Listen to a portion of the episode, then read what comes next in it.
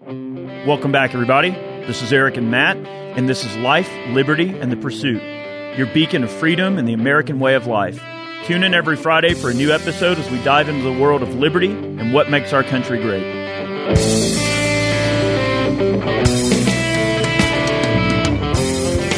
All right, guys, welcome back. This is Matt and Eric here with Life, Liberty, and the Pursuit. I hope everybody's had a great week. We are diving into another episode. Hopefully, we're getting somewhat back on track. I apologize uh, the, for the lack of podcasts. Uh, Matt and I have both been very busy. We've had a lot going on with family and work. Um, you know, this podcast is sort of a hobby for us, but I really do enjoy this, and I like to get into some of these subjects. And uh, we really do want to ring the bell of freedom hard every day, day in and day out.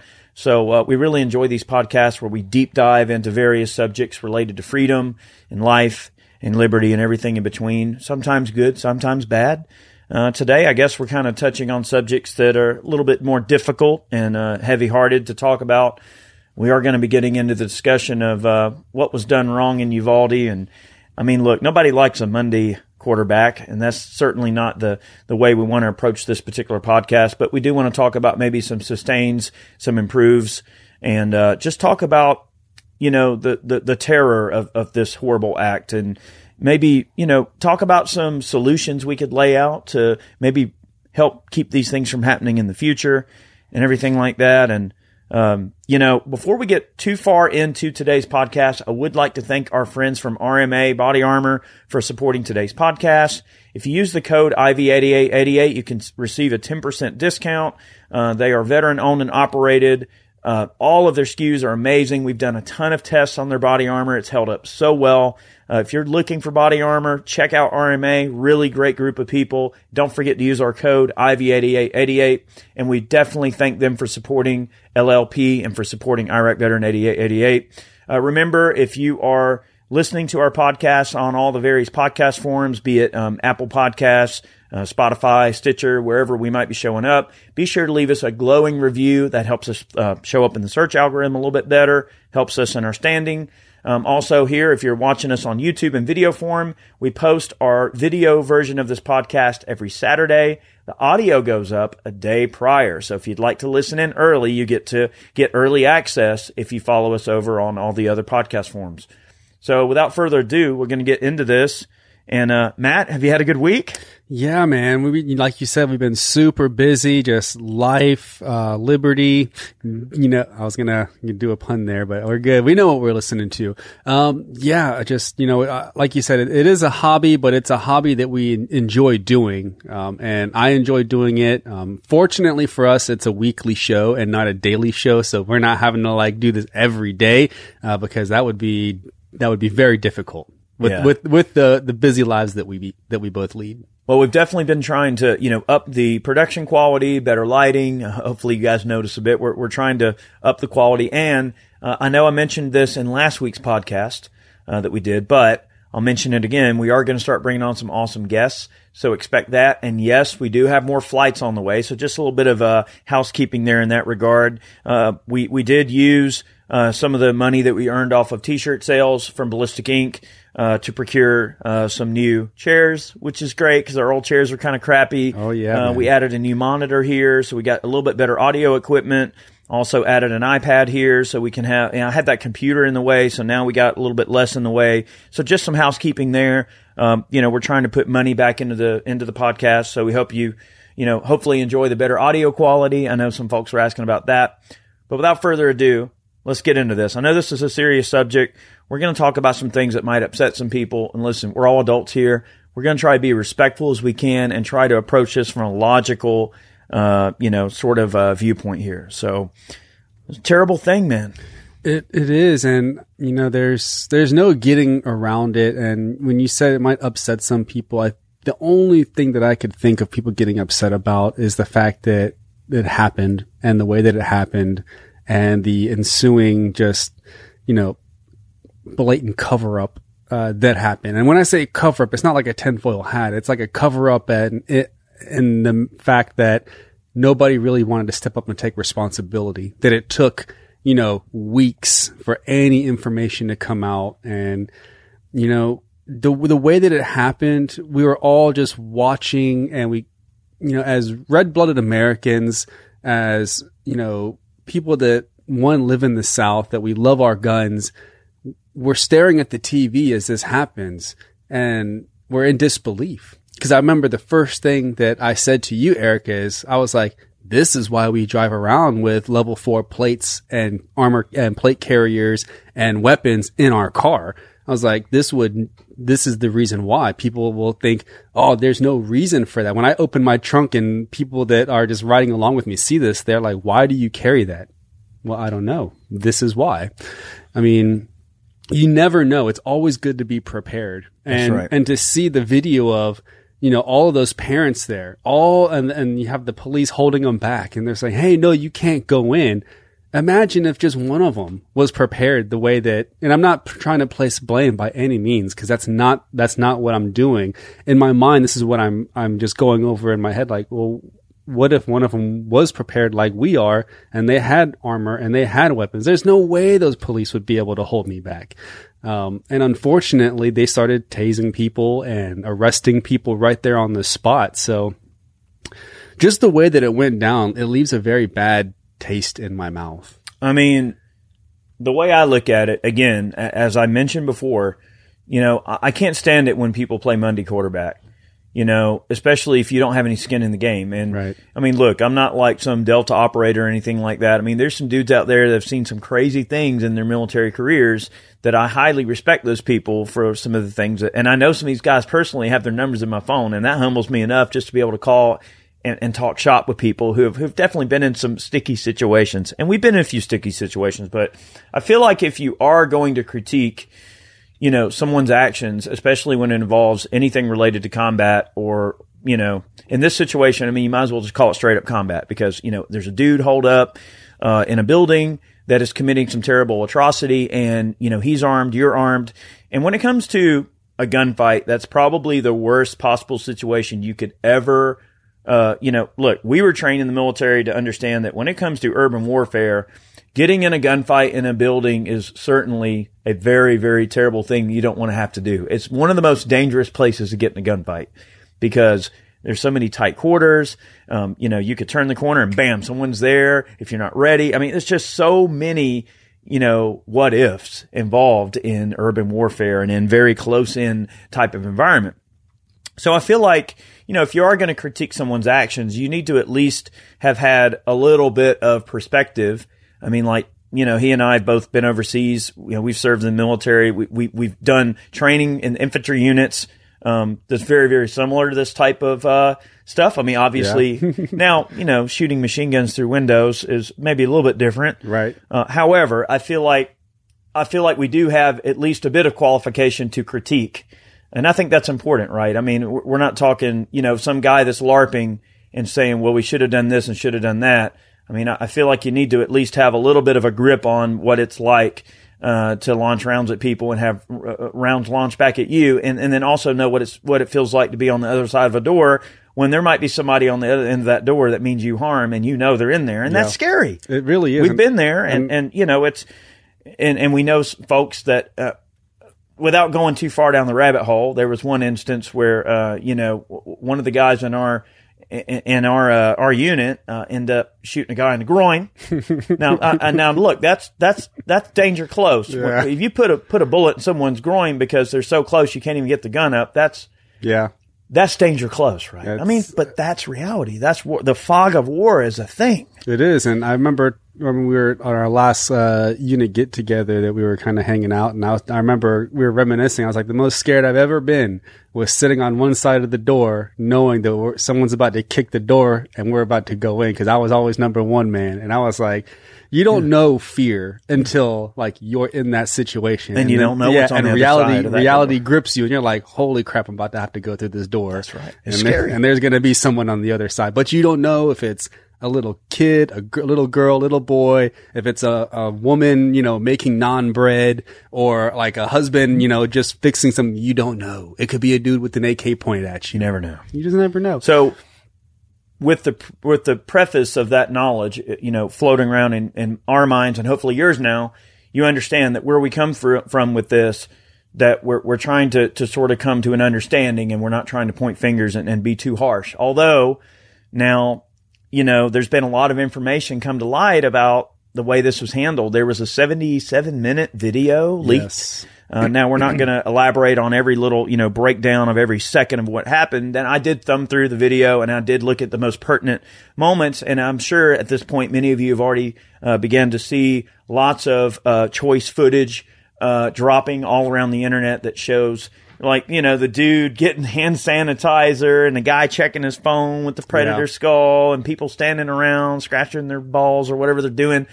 And you know you think gosh if you know this this terrible thing is happening just right down the hall why aren't you going in there and mm-hmm. shooting this guy? You know why aren't you dealing with the problem? Why aren't you facing the threat? And there's a lot of emotions that go through a person's mind when you see this footage and think, gosh, what if that was your kid? What if that was your, I mean, I believe one of the police officers, his wife was in there. I mean, how do you hold that man back? It would take 4 mm-hmm. people to restrain me. They'd have to put a grown man on every limb to keep me from going in there and stomping that little tur- turd's face in. Well, it's funny you say that because I believe the guy checking his phone is the guy that had that his wife was killed, and he that's the reason he was checking his phone was mm. because he was waiting to hear back from her. But with that said, it didn't seem like he had the urgency to be moving down that hallway either. So it's almost like w- that's even worse. And I'm not, I'm not trying to, you know, I'm not trying to point fingers or place blame or anything like that. Yeah, I'm but just- you know what you would do. yeah, I do. And the thing is, is that, you know, nobody, and, and I think this is a great segue into what we were talking about before. It's like, you just never know how you're going to react. Like, you never think, everybody thinks they're going to, you know, be the hero and, and rush down the hallway. And some people aren't built that way. Some people just don't have that in them. No matter, there is a certain level of cowardice that takes place, regardless if it is, I mean, a good example is like the movie Saving Private Ryan. You know, Johnny on the spot with the ammo, supposed to be bringing the ammo and, you know, listening to his buddy. I, and I know it's a movie, but those things happen and that type of personality does exist.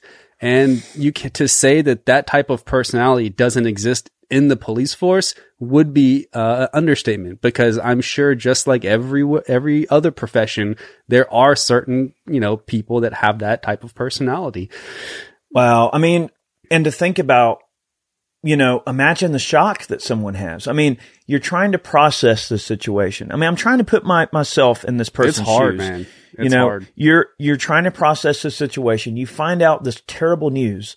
Surely, if you're checking your messages and your wife says, Oh my God, I'm hit. I might not make, you know, what do you do? How do you process that? How do you unpack it? So maybe he was going through just an extreme amount. I mean, obviously going through an extreme amount of shock.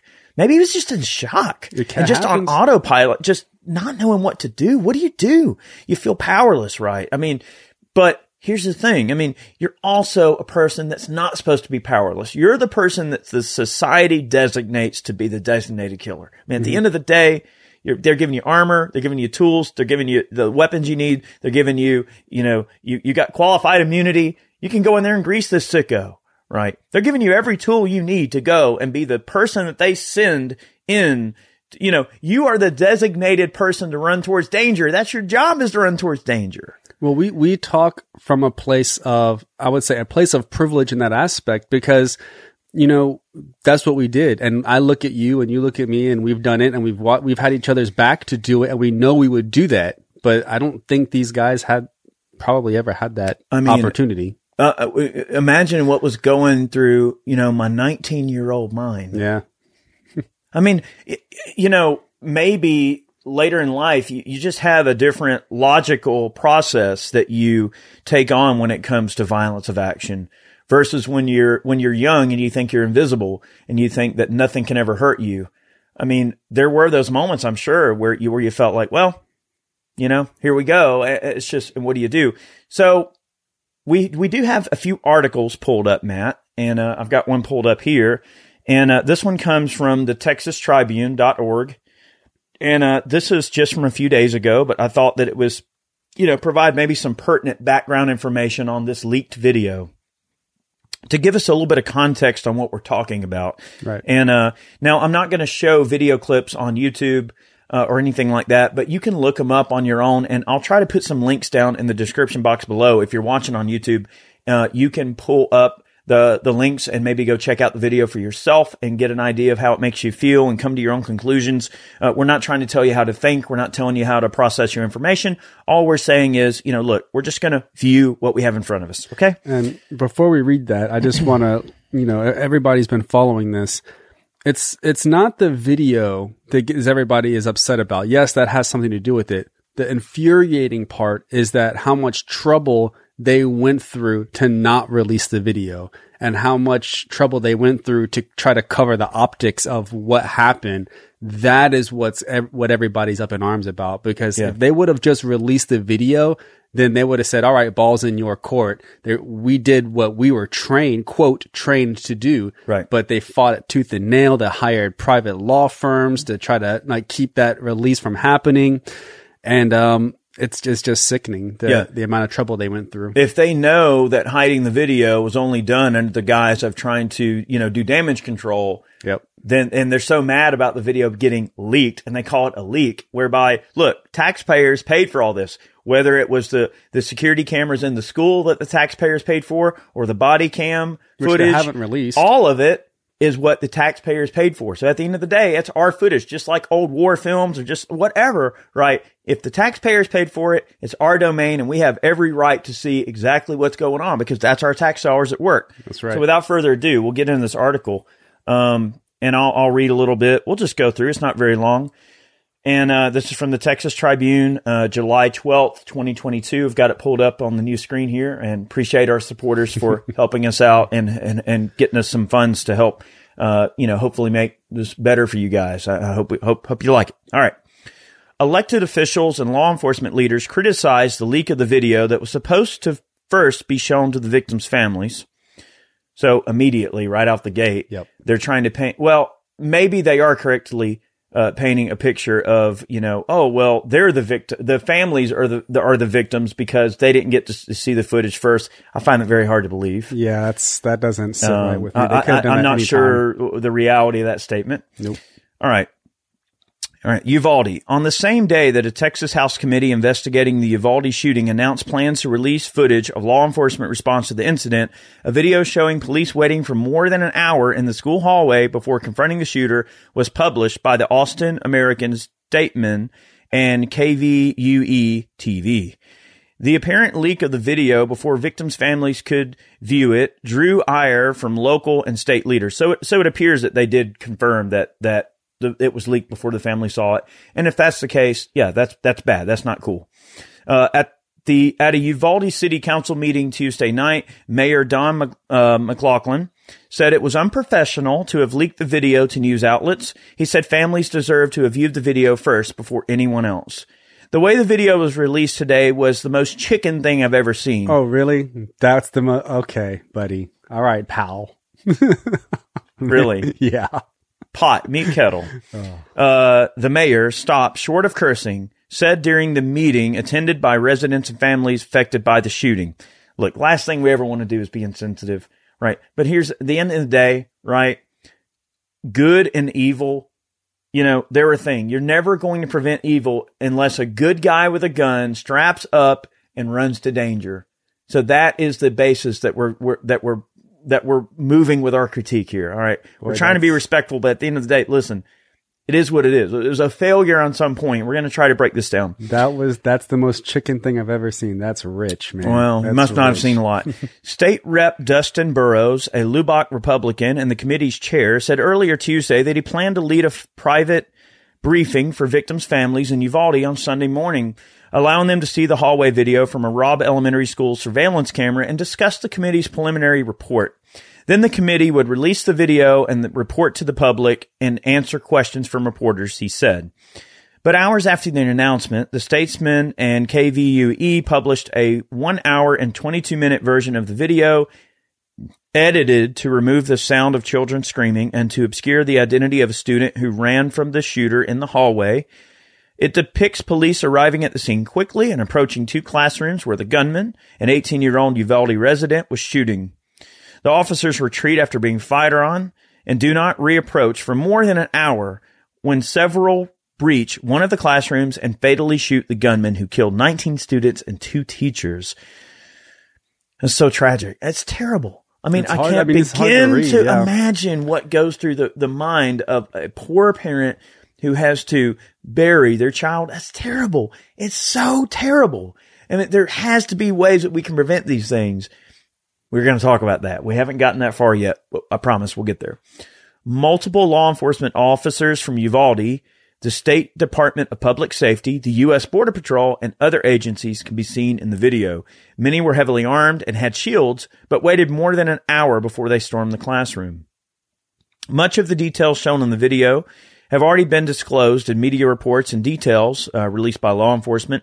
The Texas Tribune reviewed the footage on June 20th, published a written, a detailed written account based on the footage, and media reports and law enforcement records.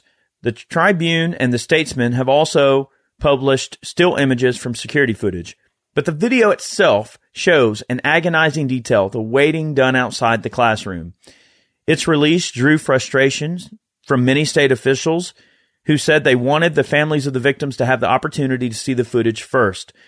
Burrows said uh, Tuesday before the video's publication that we feel strongly that members of the Uvalde community should have had the opportunity to see the video and hear from us before they were made public. Afterward, he said he was disappointed, and DPS Director Steven McCraw said in a statement that most affected should have been among the first to see it. I mean, we're kind of stepping all over the same exact statements, but okay, we get the point. It's unclear who provided the video to the Statesman and the KVUE. The footage is being made public over the objection of the Uvalde County District Attorney, who has instructed DPS not to provide the video to the committee. Hmm. Oh, why would that be? I wonder. Yeah. Because it shows, you know, gross negligence on the part of the responding officers, because it shows cowardice, because it shows misjudgment, because it shows several tactical errors, because it shows, you know, them basically looking like pogues. which they do look like pogues, but nonetheless. As I stated during my testimony before the Senate Special Committee to Protect All Texans, this video provides horrifying evidence that the law enforcement response to the attack at Robb Elementary on May 24th was an abject failure, McCraw said uh, Tuesday. In law enforcement, when one officer falls, we all fall. Well, that's a bold statement. And you know what? There are, listen, there are many people in law enforcement. There's some brave people. There, there's been a lot of very courageous acts committed by law enforcement in the line of duty, right? Many, many things have happened over the years where law enforcement have selflessly put themselves in the line of, of fire uh, to deal with terrible situations. So it's not that police aren't capable. It's just on this particular day, I don't know, may- maybe something in the water. Since last month, the three person House committee, which also includes El Paso Democrat State Rep Joe Moody and former Republican State Supreme Court Justice Eva Guzman, um, has interviewed more than a dozen witnesses behind closed doors, including law enforcement and school workers. Their report will be the second investigation into the law enforcement response to the shooting to be made public. Last week, the Advanced Law Enforcement Rapid Response Training Center, well, that's one heck of a, uh, uh, of an abbreviation, uh, located at state uh, Texas State University in San Marcos released its comprehensive account of police tactics during the shooting. Moody, the lone Democrat on the committee, said on Twitter that the report uh, that the report the House committee is preparing to release Sunday will provide more context to the video. A piecemeal release of information continues to tell part of a story that people deserve the complete truth about, he said. McCraw said, has said Uvalde uh, Schools Police Chief Pete Arredondo was most responsible for a flawed response to the shooting. Uh, Uvalde CISD Superintendent Hal Harrell placed Arredondo on leave last month. Uh, Arredondo was elected to the Uvalde City Council before the shooting, but wasn't sworn in until after the massacre. Arredondo submitted his resignation from the city council earlier this month. At Tuesday's meetings, uh, council members formally accepted that resignation and set a special election to fill his seat for November. Doesn't look like it's uh, it's not looking too good for the for these people. I mean, they they realize that there was some negligence. They realize that there was a complete breakdown in the tactics and the communication and the implement implementation of policy and tactics. And uh, you know, when you resign, that's pretty much that says everything. Right yeah, there. I mean, it's like admitting without admitting that there were some failures there on his part, and I don't think he needs to be told there were failures. He probably knew um, from the beginning, and it, I think it just comes down to lack of leadership and leadership ability. That is pretty much what happened in that hallway. When you look at that hallway and you see the, you know, all, there's officers from different organizations there, different agencies. Not one of them stepped up to be a leader. I know in the, in our platoon, in our unit, you know, we're all taught to be leaders. And if you're in a bind, if you're in, if you're in a tight spot and there's no leader, you are the leader. So you have to make those decisions and then you have to deal with the repercussions of those. Any one of those officers could have stepped up and said, Hey, follow me and led the charge down that hallway to, to save those kids, but not a single one of them did because I don't know if it's, you know, they weren't trained to be individual leaders, if they were trained to just fall in line and toe the line all the time, which it seems to be the case with these guys, um, even holding back one of their own from going to save his wife. Not to mention multiple parents. Yeah. And then on the outside, multiple parents. That was, uh, that was a different agency. That was the, what was City it? cops? maybe? No, no, no, no. They were federal guys. They were feds. Oh.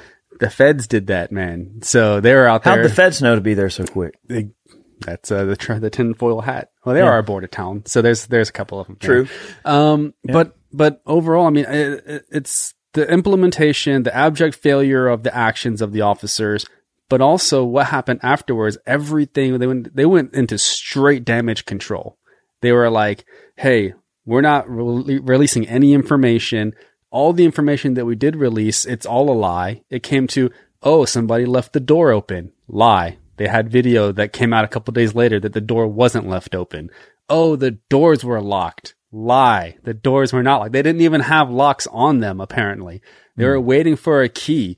They had the keys. They just didn't try all of them. So every, it's almost like they, they, it's like they forgot the internet existed. It's like they start throwing all this stuff on the wall to see what sticks and people aren't stupid. They're going to start, you know, digging and they're going to find out, which is exactly what happened.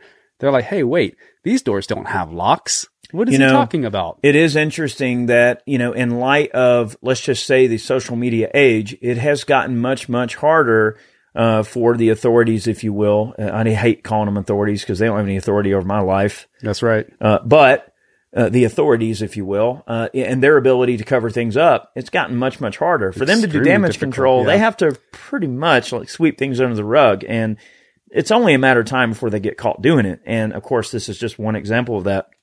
I will play devil's advocate on a couple of things, just to try to be fair, because I'm a fair guy. I try to try to shake things out in a way that I think might make sense from all perspectives. Um, all right, one, when you look at everything that's been going on, let's just say in the public eye when it comes to police and them carrying out their duties. Now, no matter what decision they might make and what you feel about the decision in terms of how they, they, they take on a certain action, um, look at all of the scrutiny that they're under. You know, look at how many people are getting strung up over every little thing. You know, when they do do their jobs, uh, you know, they, they get the book thrown at them, right? So how do you know? Now, granted, I, I can't in my mind imagine the feeling that I would have to go, well, there's this terrible thing happening. I'm just going to stand here and do nothing because I'm worried about getting in trouble. But bear, you know, get, throw me a bone here. All right. I'm just trying to get in the heads of the people that maybe they think, well, you know what? If we do something, we're going to get in trouble and get strung up and go to jail for the rest of our life. So we don't want to risk, you know, kicking in the door and accidentally shooting a kid. And now we're strung up over it. So maybe somewhere down deep in their psyche, they're worried about getting in some trouble. Now, personally, that's not enough of an excuse for me, but I'm just trying to, I'm trying to kind of paint a picture of where their heads might have been at. And then two, right? Yeah, maybe they are, uh, maybe it's just a lack of training and a lack of expertise and tactics. And, and maybe it's just because of the bureaucracy that surrounds, you know, the government and police work. And, and, you know, our society is a very bureaucratic society in terms of all the paperwork and approvals and this person and that person. Like there's all the minutia of the bu- bu- bureaucracy that surrounds action, especially police action that involves, you know, employing SWAT teams and going into a school and, you know, potentially no telling what's going to happen, right? So maybe it's just literally that bureaucratic to where, well, we can't go until we get the go ahead. You know, I mean, you see that in Hollywood.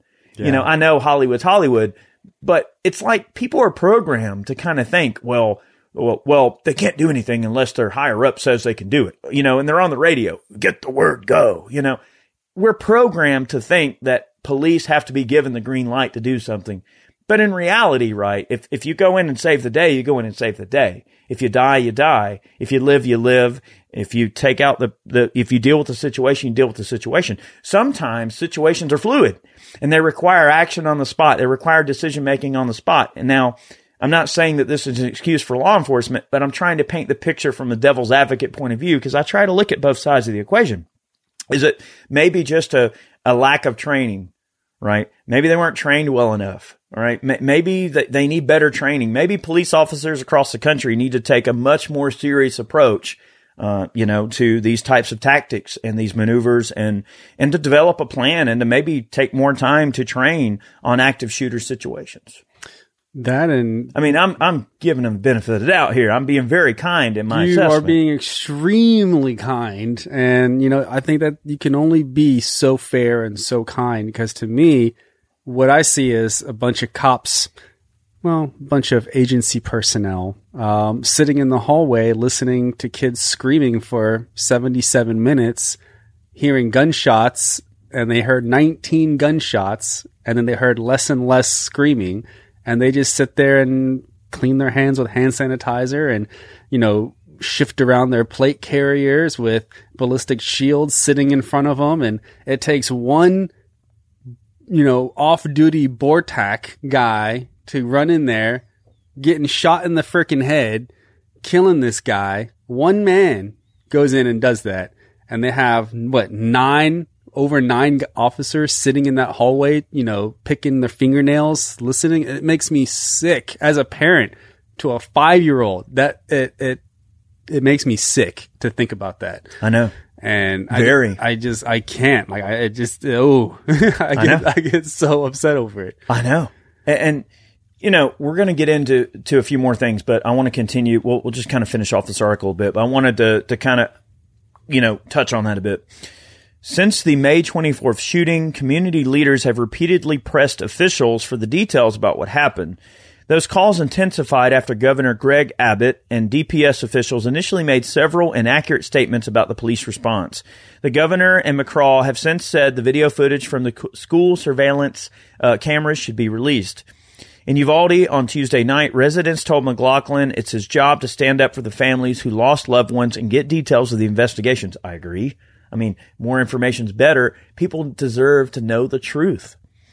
Resident Diana uh, Oveldo Carew, uh, I apologize if I mispronounced that, said city council members need to advocate aggressively for the families. If it means losing your seat, so be it, she said. Exactly. Precisely. Uvalde pastor Daniel Myers told the mayor he needs to quit being so nice and step on some toes.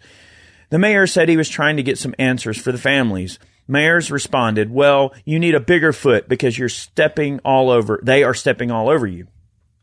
Uh, Adam Martinez, whose eight year old son was at the school during the shooting, said the mayor um, blaming others is an excuse to not accept responsibility for not providing information to the families on the investigation. We used to have confidence in him, but he hasn't given us anything, Martinez said. He can do name calling, but what he what we need is information. All right, so that's the context of that article. So we, we, we see that there were certainly some miscalculations, and that's putting it quite nicely miscalculations and very poor tactics on the part of the police. Now, is that going to be chalked up to miscommunication or poor training? I won't dare speculate. However, uh, these events have come to pass, and now we must live with, uh, you know, the result of this tragedy. Now, we have said in other videos, and I know I made a video about the shooting shortly after, just kind of really trying to offer some some form of um, you know make sense of what happened in some way to make people understand. You know, but of course, it's very difficult to understand evil because evil is such a abstract concept for many of us that we can't dare get into the head of someone who commits these terrible actions because we're not wired like that. Most of us are just good, honest people that work hard. We want to take care of our families. We want to protect our communities. And the last thing that we ever want to see is a tragedy like this. We want to avoid these tragedies. We want to destroy evil where we see it. And the only way for that to occur is for people to be armed and ready at all times and to be, you know, to have the mindset of a protector, right? I know that sheepdog mentality gets thrown around a lot and I know it's the subject of many a meme and I understand. I get it. I've been guilty of uh, propagating some of those silly memes myself on, on the internet. But life is not a meme. Life is reality, and, and the reality must dictate that good must be present with the tools necessary to destroy evil anywhere it exists, at any time, on demand, wherever you may be. With you, you, every able-bodied person owes it to themselves and everyone around them to have the ability to protect everything they see in front of them. It's part of being an adult. It's part of being a protector. It's part of being a sheepdog of society, right? I just had an hour and a half long interview, okay, uh, with uh, Stephen Willeford, all right, and it was amazing. And he told his story about the Sutherland Springs shooting right. and how he reacted to it. And I, I suggest that if you haven't seen that video, go check it out. It's an hour and a half long with Stephen and it's amazing. And he gets emotional because it's such an emotional thing for him to how he handled that situation. You know, he didn't know that he was going to get in a gunfight that day. He didn't know he was going to run out of his, you know, house barefooted and go take his AR, and he only had like 10 or 12 rounds in the magazine. Didn't even have a full magazine. He just mm-hmm. was stuffing mag, you know, and just didn't know what to do. It went, but he put himself in danger knowing that he probably wasn't going to be able to stand toe to toe with, but he faced him anyway. And that's what people do. Protectors do that. They put that's themselves right. in danger. Those are designated protectors. Police are supposed to be the designated people that go towards danger in our society. So why did this concept, why did this un, this American concept of protecting that, that I think is a unique, uniquely American trait. It is a uniquely American trait for Americans to strap on body armor and grab guns and put themselves in danger for the safety of others. Often the safety of people they don't even know and they might not ever meet. That's a uniquely American trait. Why did that fall apart, Matt? That's a great question. And I wish I had an answer um, because it I, I really don't understand why not a single person from that department was able to do it, and it makes me sad. Um, I know while you're you're you know talking on your point, I'm just sitting here thinking of you know, and it's just sad to me that not a single soul was willing to put their life on the line to protect you know the unprotectable. They can't. They're defenseless at that point. And I just hope that you know while tra- as tragic as it is, it it is a lesson learned, and that it won't happen again, and that others can learn from this, and and that it won't happen again. Well, here's the thing. You know, I don't want to be a pessimist because I'm not that type of person. I'm a very positive person. I, I want to view, you know, the future you know, I want the future to be something we can look forward to, that we can be proud of, that one day, 30 years from now, I can look back on what I did in the previous 30 years and go, you know what? That was time well spent. I did a great job. I left the world a better place than I found it. And I think that that is also a uniquely American trait. Like Americans want to build a better world. They want to grow the, the concept of freedom in a way that, that applies more universally to more people. I don't want to prevent people's, you know, people from exercising their rights or, or having freedom. I want to enhance the ability for people to exercise their freedoms, to exercise their rights. And when these politicians call for gun bans and they call for all of this crazy rhetoric revol- revolving around, you know, trying to ban guns or make guns harder to get, that's a band-aid on the situation. And really, it's not even a band-aid with any adhesive on it. It just, it's just there for show. It's not even real. It's just the, their perception of what's real. It's not what is real. It's not, it's not the reality of the situation, right? The reality of the situation is if somebody that's a terrible, evil person shows up with a gun and wants to commit evil against people, you need to have a gun ready to shoot them on the spot and prevent them from carrying out their evil. Right? That's the world we live in. We have to be ready. We have to be, we have to have the heart and the courage to do these things, to, to take on the task at hand. Yeah. Right. There's no avoiding that, right? We need to arm our teachers, the ones that are willing, right? Look, this is what we need to do, right? Set up a special fund or whatever whether it's a, you know, I don't know.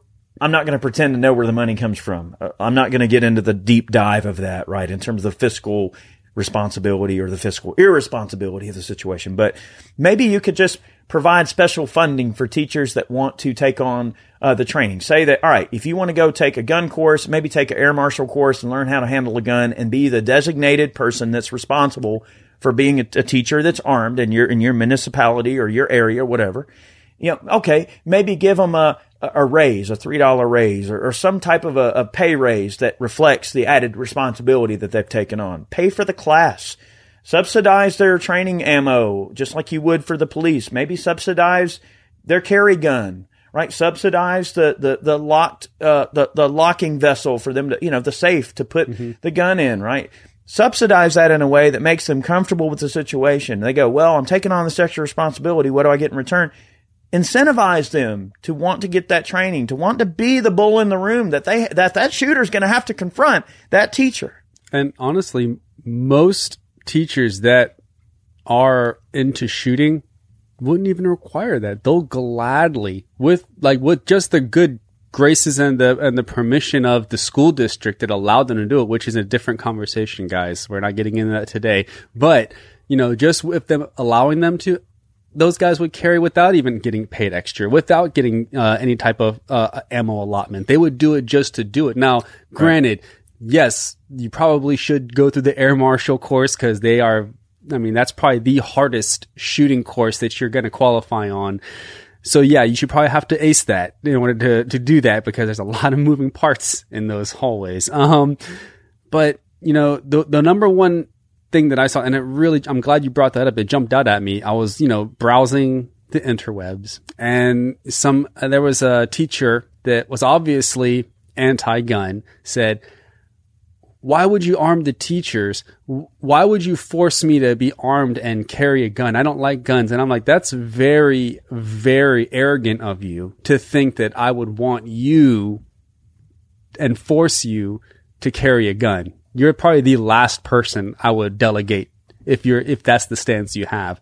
I would probably ask for volunteers for people that are already comfortable or that are already familiar with shooting, and they would obviously be the first choice, not you, the anti-gun person. No one's going to force you to do that. So yeah. It, it's just like it's weird that you look at the mindset of the of the anti-gunners and they're like, "No, I don't want to." You're going to force like, "No, we're not, dude. I don't care if you want to." Yeah. Or not. Nobody's asking yeah, no, no, one, no one's forcing a teacher to, to pick up a gun. Exactly. Obviously, I yeah. Mean, and and and look, you know, whether it is a system that involves teachers in the education system or police in, in the policing system or whatever, any type of codified or, or, or you know, uh, regimented type of existence. All it is is a microcosm of society, right? Mm-hmm. So j- just like, you know, you, you wouldn't expect just some random person to be forced to own a gun if they didn't want to own a gun. They're not saying that the, that the uh, teachers have to own a gun. All right. I want to mention a good friend of mine. Now, um, I'm very lucky to, to know Ryan Petty really well. And I'd like to, to give a little bit of a background of his story because it's very pertinent to what we're talking about. And, uh, I'd like to just sort of lay forth, uh, a little bit about his story. I'm not going to go into a ton of detail because the reason being we are probably going to end up having Ryan Petty as a guest on here. So I want him to tell his story personally. Uh, and here on, we, we will have him as a guest, hopefully on LLP. And I'm going to make some YouTube videos with him as well. He's just down in Florida, but I'm just going to give you a little bit of background about what he was able to accomplish in Florida. Okay. Nice. Now, if you don't know, okay, uh, Ryan Petty, his 14 year old daughter, uh, Alaina Petty was murdered in the Stoneman Douglas uh, high school shooting on February 14th, 2018. Uh, Petty is credited. I'm reading right off Wikipedia because this is just easier for me to you know, to give you the information. Petty is credited with helping to pass the Marjory Stoneman Douglas High uh, High School Public Safety Act, that is Florida Senate Bill 7026 just three weeks after his daughter, Alaina, was murdered. At the federal level, Petty worked with Senators Orrin Hatch, uh, Marco Rubio, and Bill Nelson to pass the Stop School Violence Act and the Fix NICS Act of 2017. Uh, so basically, without going into a ton of detail, I, I don't want to really try to tell his story for him because I'm going to let you hear it from his mouth on his own. But basically, he pressured Florida to put more armed teachers in schools and to actually institute programs that allow teachers to get the training necessary uh, to make sure that they are ready to face a threat toe to toe. And now Florida has armed teachers throughout the state on many, many levels. And that is uh, due to the direct activism of Ryan Petty. And Nice. now Ryan Petty could, could have easily said, you know what? Oh my God, this tragedy. I hate guns, blah, blah, blah. But his daughter was an avid shooter. She loved guns. Ryan loves guns. And he realized that, that an a honest, good person with a firearm was what, what was needed to prevent that shooting, right? Right. So he chose to turn that, you know, to turn the anguish in his heart into something that maybe could prevent this from happening for other parents so they don't have to feel the anguish that he felt uh, losing his daughter.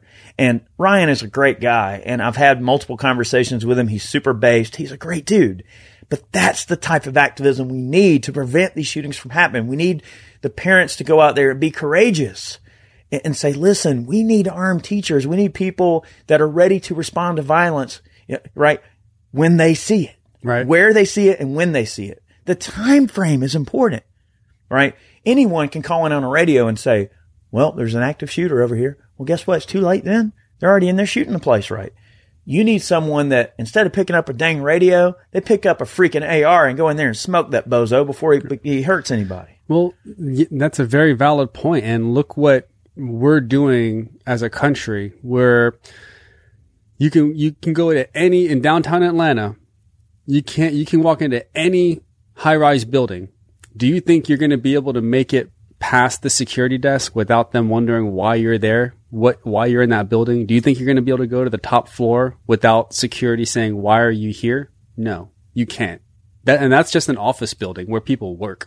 There you have security, the guys that are wearing the little the coats and the ties and they're wondering why you're there protecting office workers. You go to a bank, you have security guarding m- money that's not even really there. Because if you try to go in there and withdraw your money, they're going to say, "Well, we don't have that much money here in the in the bank. You have to come back in a couple of days." So we have security officers guarding fake money that's in a bank that doesn't exist. Yet you go to a school and there's no security there. You have a resource officer that wasn't at work that day.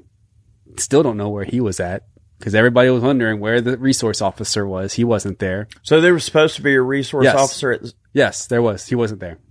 So that's what that was the big question. Is like where where was the resource officer?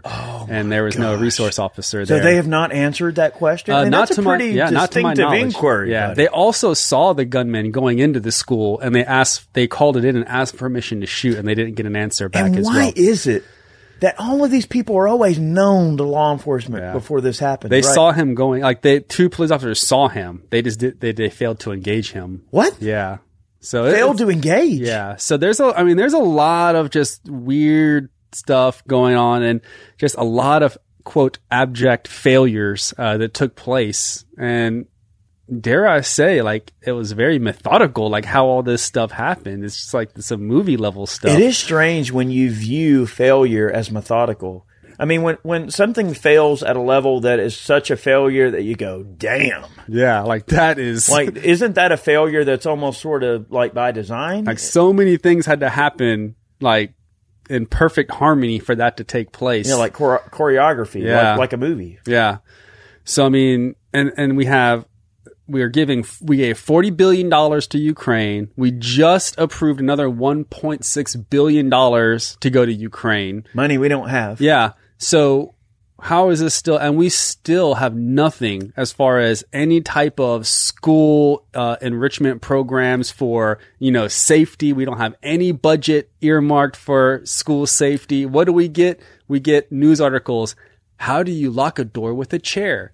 Well, I don't know. How about you don't worry about locking a door with a chair? How about you worry about putting armed guards there so then people will think twice about Yeah. walking into a school? Yeah, forty billion dollars would hire a heck of a lot of guards. Yeah, That would- forty-one point six if you combine dude. the two. I mean, that that is a giant money laundering operation. I don't care what anybody says; they're laundering Yeah. that money. That money's that been money- washed so many times; it ain't even funny. and I know a lot of guys, a lot of our guys, uh, you know, on Instagram that we know, were when it first came out, were posting like budgets. What what you could do with forty billion dollars to the mm-hmm. to the public school system. Let's let's take charter schools and let's take private yeah. schools out of the system. There was like a total of like on one, and this is just me uh, trying to remember. It's like six hundred and fifty thousand public schools in the U.S.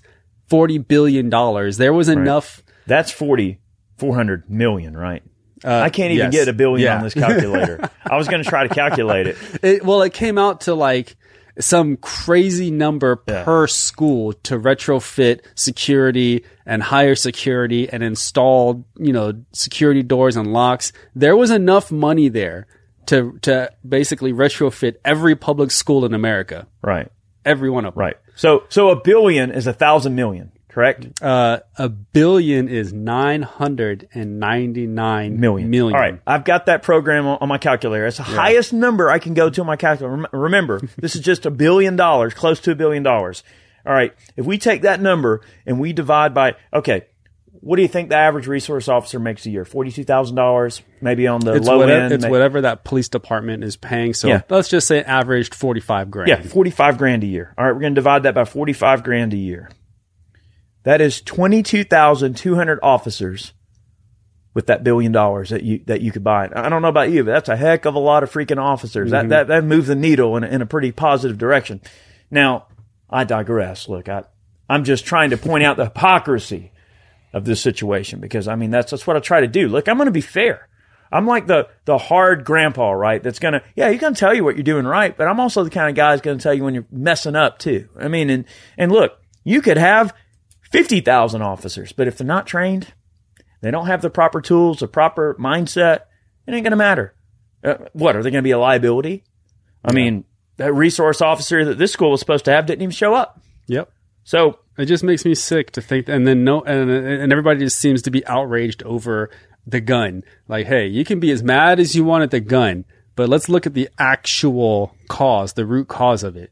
It's not the gun. It was yeah. the the evil, like well, the, the evil. Especially when they try to pass all this gun control, and they wind up saying, "Well, police and military are exempt." You know, you always mm-hmm. notice that. Like when they pass gun control, they always make sure they put that little ah, members you know, of Congress oh, yeah, are also yeah. exempt. Yeah, members of Congress are exempt. Law enforcement is exempt. Blah blah blah. Yep. You know, oh well, law enforcement is going to be the one to go around and confiscate guns if we decide to do nah, it. Well, good luck. if they, they stacked up nine dudes to go after one dude. Yeah. And you, you mean to tell me you, you what you're going to send the same dudes to freaking disarm everybody? Yeah, I'll, I'll believe that when I freaking see it. Yep.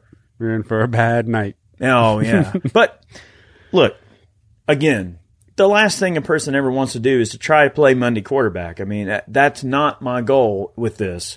I'm just trying to make some sense of this new information that's come out and to try and, and, and, and get in the minds of these people. I mean, you're never going to understand the mentality of evil because, I mean, most of us are just not wired that way. I'm not an evil person. I don't know what evil people, what, what goes through their minds. I don't know what was going through this freaking kid's mind when he decided to do this.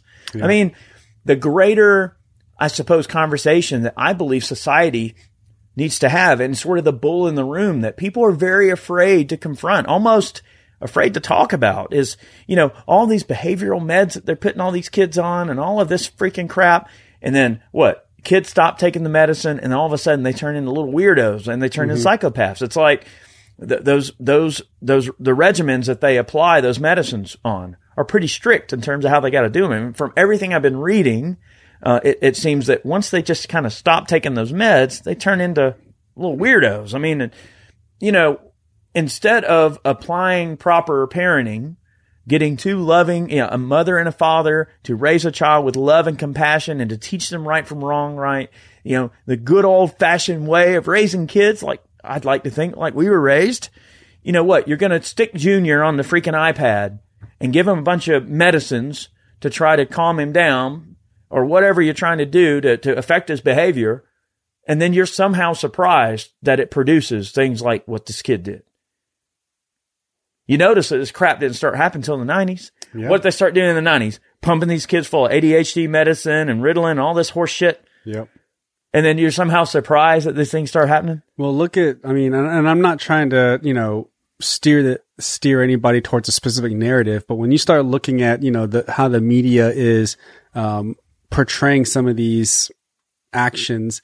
This is uh, absolutely horrendous. The the way that the police handled it. But then you turn around and look at what happened with, you know, I, I forget the exact city, but the guy that ran over the the part people with the red van or whatever, and they com- the media completely dropped that. The most recent, um, what was it? The uh, the Highland Park, yeah, Highland Park parade shooting.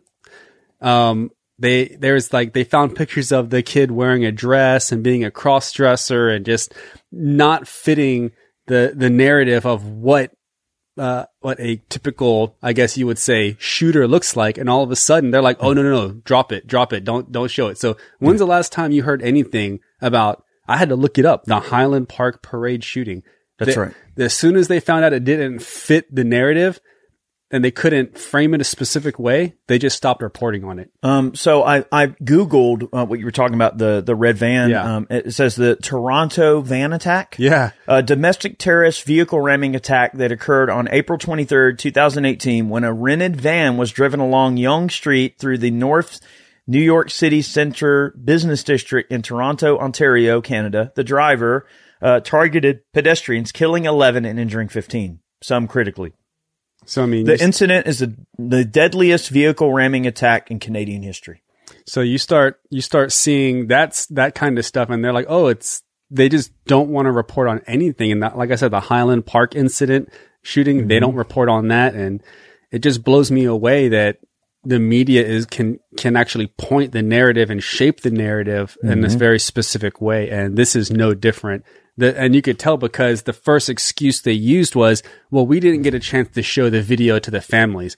What would it have changed? And why would it have mattered? They're, That's right. They would have watched those cops sit in the hallway for 77 minutes. And what's crazy is you type in July 4th shooting in Google and you go to images and like right now I'm scrolling down and you got to go down a pretty good way to get even, even close to a mugshot Yeah. of this guy That because there. they don't want you to know the Look, background. look, yeah. he's dressed like a girl right there. yeah. I mean, they don't want you to know Yeah. that it, that it's these medicated weirdos that are doing this stuff. I Yeah. mean, that's the greater bull in the room that we have to confront. This isn't about guns. It's never been about firearms. And that's what we're trying to explain to people. You know, society as a whole, it, it's, it's, it's just, it's sad how society has just gotten to the point where they're like cattle. They want to be spoon fed this narrative. They don't want to think for themselves. They want to be told what to think and they just want to eat it up and move back to their Facebook updates and their, and their, their five o'clock programming. It's like, come on, guys, wake up. Understand the greater bull in the room. The, the, the, the, the, you know, let's just say, you know, the societal issues that we have to solve that, that lead up to these things. Those are what we have to solve. This isn't about firearms. It never has been. They try to make it about firearms because they know that firearms are the tools of free people. They know that a person with a firearm has to be reasoned with. They don't want to reason with you. They want to control you. They want to be the people that, that have the narrative and there's nothing you can do about it. You just have to accept it and move on. Oh, you don't think that. You think this. They want to rewrite history. You know, it's like 1984, right out of the pages of George Orwell's 1984. It's a dystopian novel that we're living in. Stand in front of the monitor, you know, make, make sure that Do you're, your sit ups. Yep. Yeah. I mean, that- I mean, that's it- what we're looking at. And you know, it's sad to say, but that's that's the road we're heading down. And you know, mm-hmm. all we can do is try our best to quote resist. Well, you know? and I think it's also, you know, the culture of gun ownership is changing a lot. And, you know, some may view for the worse, for the better, but I think we've got a lot of diversity in the gun, in the gun world. A lot more people, a much more diverse group of folks is, is getting in tune with the idea of self-preservation and using guns as, a, as, you know, for self-preservation. And that's good. Like society needs to face that, that we all need to be on equal ground and a person that's, that's armed must be reasoned with, right? Be that voice of reason. You know, use your words, use your verbal judo, you know, have the ability to have a conversation, be respectful, but just be prepared to, you know, use the tip of the sword if you need to. I mean, that firearms are there as a last resort. And you know what? When you're on the end of a rope and you, you got no more knots to grab and you're slipping, sometimes that one last resort is a comforting thing to have. And that's what guns are for us. Like, you know, guns are the tools of free people and that's why they want to take them. That's right. I just I just hope that you know we can all take a step back and we can look at this horrible uh, you know situation and try our best to learn from it and say you know these are obviously what happened is wrong and it's heinous and we can learn from that and and try to move forward as a country and not try to blame you know inanimate objects for that for things that were the that were the actions of an evil person. That's uh, the nice way of saying it. That's right. I mean, you, you got to be prepared to face evil where you see it. And the only way you're going to do that is by being armed. I don't know how many times I have to say it. I'll say it till I'm blue in the face, but that's the, the fact of the matter. You must be prepared for the worst situation at all times. And uh, I'm not going to ever pretend to to know all the answers. I mean, I'm just one guy. Like I'm a guy who exists in a place that's bigger than me. I get that. I can, you know, I can come to that conclusion. I can understand that that's the world I live in. That that you know, I, I yeah, I'm I'm a part of a greater society. I get that, but it's my job with this platform and to have my ability to reach out to people to make sure they know that there are other solutions that, uh, you know, the solutions that the politicians tell you are not always the right solutions. And in fact, they provide the problem and then come pulling up with the solution. You notice how that works? Funny how that works, isn't it? Maybe there's a better solution. Maybe you're the solution. Maybe your attitude is the solution. You can't change circumstances that you might find yourself combating, like something like this terrible act, but you can change your attitude about how you deal with it. You can change your mindset. You can change, you know, how it affects you. And no one has to tell you to do it. You just have to find the courage in yourself to think that, you know what, there might be a different way than what these people are telling me. That's all we're trying to really push forward here is just to think for yourself, you know, and I really hope that we can put these types of events past us in a way that, you know, we prevent these things from ever occurring again. I want to get back to the way it was in the 50s and 60s where, you know, people, you know, you go to school and they're, you're going to have, uh, you know, them teaching the kids about guns in school and giving Yeah. safety classes, right? Hell, there's been situations where, you know, oh, uh, I believe I, I saw an image on Google Images one time where, you know, these young kids are sitting outside the school with their shotguns because somebody had threatened something about the school. I, I, I remember. I remember and these kids are as sitting outside the classroom pulling security. Yeah, I, I distinctly remember that. I mean, yeah, and They then- didn't get shot up that day, did they? No, not at all. And Yeah, funny how that works. And you know, I I remember when I was growing up, they did have, and I, I think you know, having actual live firearms, they had already removed those, but there was air rifle teams when I was growing up. So at least you were familiar with a weapon or a firearm at that time. You got to shoot uh, air rifles or 22s, and if you're familiar with it as a child growing up, you know, it's kind of embedded into you. You're, you don't have fear of it. I think that so many kids growing up now have a have a innate fear of firearms because that's what is that's what's taught to them. Be afraid of the gun. Be scared of the gun. But you know, it, it shouldn't be that way. Yeah, I'm trying to find that image. Yeah. Uh, It's not really popping up on Google Images, but it, it's an old school black and white picture, and Mm-hmm. these kids are just camped out outside the school, ready for anything. Well, one of them's got a shotgun. I think one's got like a 22, but you know they were ready.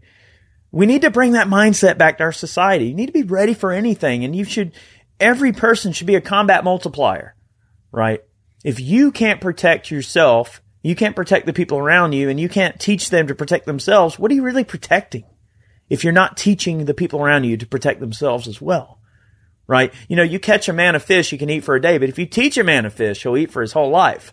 I believe in that. And self-defense is the same way. We need more people that can protect themselves because it makes our total footprint of protection that much larger. And I think that's something we should push for in our society. Yeah. We need to get back to that. Back to those roots. I agree, and we also need to, you know, arm teachers, the ones that want to be armed. Um, I think that will actually help provide a solution to most uh, of the schools because not all these schools ha- are in these super built up areas. You have a lot of rural schools Mm-hmm. that can benefit greatly from just you know people knowing that there's armed teachers there. Yeah. because you're gonna think twice, man. Bubba can shoot. All right, It- Yeah. it's just the I way mean, it is. Mm-hmm. the the private school that my kid went to, they had a shotgun team and they Yeah. had their shotguns out in the truck. That's right. and wasn't a problem. And in some cases, bring their shotguns in and leave them in the teacher's office, and then after school, go out and do the shotgun training. It's different in rural America. you It know? is. It's- It's it a is regional thing. Yep. But um, look, I really appreciate everybody tuning in. We are kind of on the end of this episode, and I know this is a sensitive subject for many, but we're trying our best. Believe me, trying our best to make sense of this and try to come away with something we can learn. When something bad happens, we want to try to learn from it. We want to try to see what are our takeaways. How can we, you know, walk away from this stronger and prevent these things from occurring? And that's really the guise of what we were doing here. So I hope people understand where we're coming from. And uh, thank you so much for listening. Uh, remember, on Fridays, we post the audio version over on all your different podcast forums. On Saturdays is when we post the video version over on Iraq Veteran 8888. So if you want to watch our podcast in video form, you can see them over on the channel. Uh, so check them out. And don't forget, go over to Ballistic Ink, pick yourself up a snazzy new t-shirt. That's one way that you can help support our efforts. And don't forget, if you're looking for body armor, go over to RMA, use the code IV8888. You can receive a discount. Great way to, uh, you know, protect yourself in a passive manner. They got some great deals on their armor. So check them out if you want. Uh, any last thoughts, Matt, before we go? Yeah, I just I just want to say thanks to uh, listening. I know it's a hard subject. Um, it was hard for us to talk about, and it was even harder for us to try to articulate for an hour without you know cussing. And we we try our best to keep it family friendly. And as two combat vets, half of the the first cut was cuss words, so we just had to be very careful about how we approach the subject. And we I hopefully we did a good job, and we were able to you know articulate it in a in a way that was still um, thoughtful. I agree. I agree. You know, you, you can be hard on people and still be respectful and, uh, you know, uh, respectful of someone's loss. And, and it is a terrible loss. And I, my heart goes out to the families and I hope they can find peace. And I hope that society, uh, can move forward in a way that prevents these things from happening again in a way that, you know, we can on, you know, respect the tradition of the Second Amendment and the, and the sanctity of the Second Amendment and still, uh, you know, confront these threats where we see them. And I I think society hopefully will move in the right direction on this. Have yourselves a great day. Thank you so much for listening. Ha- look, stay armed, protect yourselves. It'll all be okay. Have a good one. Many more on the way. Hopefully, we'll uh, you know be tuning in next week, y'all. So have a good week. We'll see you soon. Bye, everybody. Thanks for listening to Life, Liberty, and Pursuit. If you enjoyed the show, be sure to subscribe on Apple Podcasts, Spotify, and anywhere else podcasts are found. Be sure to leave us a five star review. We'd really appreciate that. You can support us over on Ballistic Ink by picking yourself up some merch. And remember, guys, dangerous freedom. Have a good one.